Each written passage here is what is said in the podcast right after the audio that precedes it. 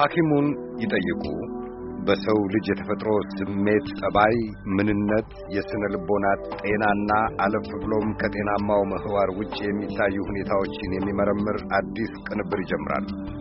ለጥያቄዎቹ ሙያዊ ትንታኔውን የሚሰጡን የፕሮግራሙ የዘወትር ተባባሪ በዚህ በዩናይትድ ስቴትስ በሚገኘው በሜዮ ክሊኒክ የነርቭና የአእምሮ ሕክምና ልዩ ባለሙያና በሕክምና ትምህርት ቤቱ የትምህርት ክፍሉ ኃላፊ ፕሮፌሰር ዮናስ እንዳለገዳ ናቸው።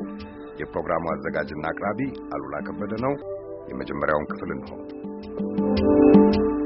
ፕሮፌሰር ዮናስ እንዳለገዳ ከተለመዱ የወትሮ የህመም አይነቶች ለየት ያለ የስሜትንና የሐሳብን ተፈጥሮ ምንጮችና መሰረቶች አያያዛቸውንና ከጤናማ አኗኗር ጋር አልፎ አልፎም በሌሎች ይልቁንም ደግሞ በማህበረሰብ ላይ ሊያሳድሩ የሚችሉትን ተጽዕኖ የምንመለከትበት ለየት ያለ ፕሮግራም ነው። ለመሆኑ ስሜት ምንድን ነው? ከየት ይመጣል? ከአንጎል ጋር ያለው ግንኙነትስ ምንድን ነው የሚሉትም መሰረታዊ ጭብጦች በማየት እንንደርደር። እሺ አሉላ አመሰግናለሁ። እንግዲህ አንጎል የተለያየ ስራዎች ይሰራል። አንደኛው አንጎል ውስጥ በኤሌክትሪክ መልክ መልእክት ማስተላለፍ ነው። እንደ ኤሌክትሪክ መስመር ማለት ነው አንጎል ውስጥ ያለው። እሱ በሚዛባ ጊዜ የሚጥል በሽታ አይነት ያመጣል። ሌላው ደግሞ የአንጎል ስራ ስሜት ማመንጨት፣ ሀሳብ ማመንጨት እና ይሄ በእንግሊዝኛ ቋንቋ emotions and cognitions ስሜቶችና ሀሳቦች የማመንጨት ስራ የአንጎል ነው። በእርግጥ ጥላሁን ገሰሰ ልብ ላይ ነው ወይስ ጉበት ፍቅር ሲይዝ የት የሚያርፍበት ብሎ ከልብ ጋር ድሮ በእርግጥ ሳይንስ ብዙ ባልገፋበት ጊዜ የሰው ልጅ ስሜት የሚመነጨው ከልብ ውስጥ ነው የሚል ግምት ነበር እና አሁን በእርግጥ በሚገባ እርግጠኞች ነን። አንጎል ላይ ነው። ከአንጎል ይሄ ደግሞ እንዴት ነው የሚሰራው የሚለውን ካየን አንደኛ በእንግሊዝኛ ቋንቋ bio psychosocial ማለትም ከቤተሰብ ከአባትና እናት የምንወርሰው ባህሪ አለ እሱ ሌላው ደግሞ አንድ ሰው በሚያድግበት ጊዜ የነበረበት አካባቢ የቤተሰቡ፣ የጎረቤቱ፣ የዘመድ አዝማዱ ያ ሁሉ የአንጎል እድገት ላይ ተጽዕኖ አለ። ትምህርት ቤት፣ አስተማሪዎች እና ይሄ እንግዲህ በእንግሊዝኛው psychosocial ነው እና እነዚህ ሁሉ ተደምረው ነው እንግዲህ አንጎል የተለያየ ስሜቶች እና ሀሳቦች ሊያመጣ የሚችለው።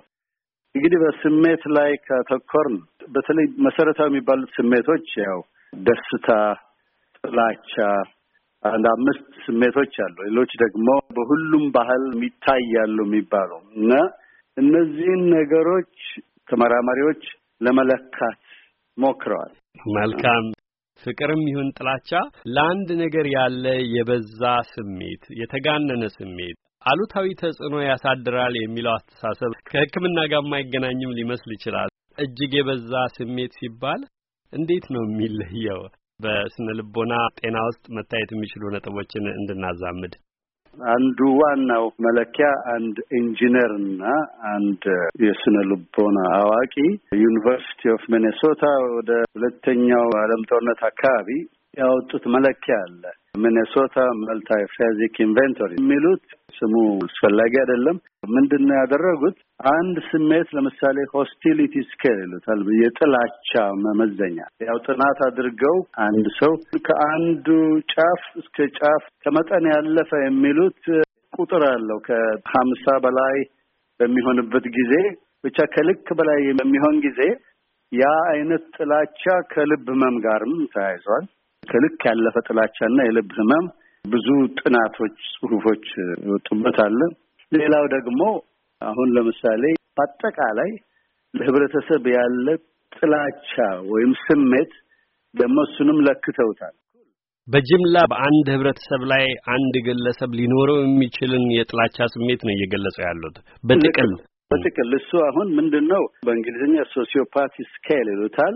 ህብረተሰብ ላይ አንድ ሰው ያለውን የጥላቻ ስሜት የሚለኩበት ነው እና መጠነኛ ከሆነና ዝቅተኛ ከሆነ ጥሩም ሊሆን ይችላል። ይሄ ብዙ ጊዜ የአብዮት መሪዎች በጊዜው ባለው ነገር አለመርካት ምልክት አይተው ይሄንን መቀየር አለብን ብለው የሚነሱ ሰዎች ያሉበት በአንድ ጫፍ እሱ ነው።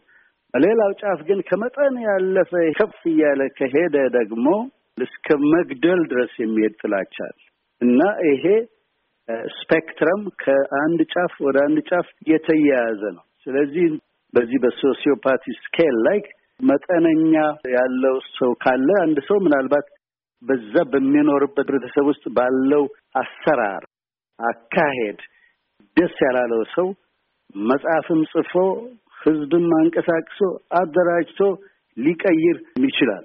ያ አይነት እሱ እንግዲህ እንደ normal ነው የምናየው እኛ። በህመምነት ሊፈረጅ የሚችለው ሲሆን ይለያል እያሉን ነው። ይለያል። ጽንፈኛ የሚባለው እንግዲህ ሁለት ጽንፍ አለው ይሄ መለኪያ። በአንደኛው ጽንፍ ህብረተሰቡን መቀየር አለብኝ የሚል non conformist የምንለው በቃ ተንበርካኪ ያልሆነ አለ።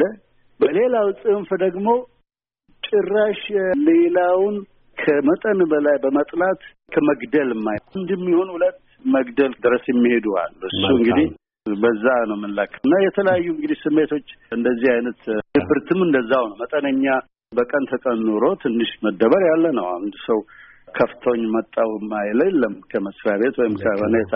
ሌላ አንጻር ግን ጽንፍ ሌላ ስትሄድ ደግሞ ከመጠን ያለፈ መብላትም መጠጣትም መንቀሳቀስም ምንም ማድረግ የማይችል እና ሰማይ የተደፋበት ከሆነ በየቀኑ ለአንድ ወር ሁለት ወር ያ ደግሞ በበሽታ የሚፈረጅ ነው። እሱ በሕክምና የሚታይ መልካም ፕሮፌሰር ዮናስ ይህን የጠነከረ ስሜት ዛሬ ኢትዮጵያ ውስጥ ቡድን የለየ እንቅስቃሴ ከሚታይባቸው ሁኔታዎች ጋር እናዛምዳለን። በጣም ጥልቅ የሚባል ስሜት አንዳንዶች በሚሰሩት ስራ ውስጥም ይገለጻል። የጥበብ ሙያ ውስጥ ያለ ሰው ሌላውን ነገር በሙሉ እስኪረሳ ድረስ የሚሄድበት አለ። ወይንም አንድ በጎ ነገር ለማድረግ ራስን እስከ መጉዳት የሚኬድበት ቀናውን እናስቀድምና ጥልቅ ስሜት ለመልካም ነገርም እንኳን ሲሆን እንዴት መያዝ ያለበት በእርግጥ ያስ ያሳስባል።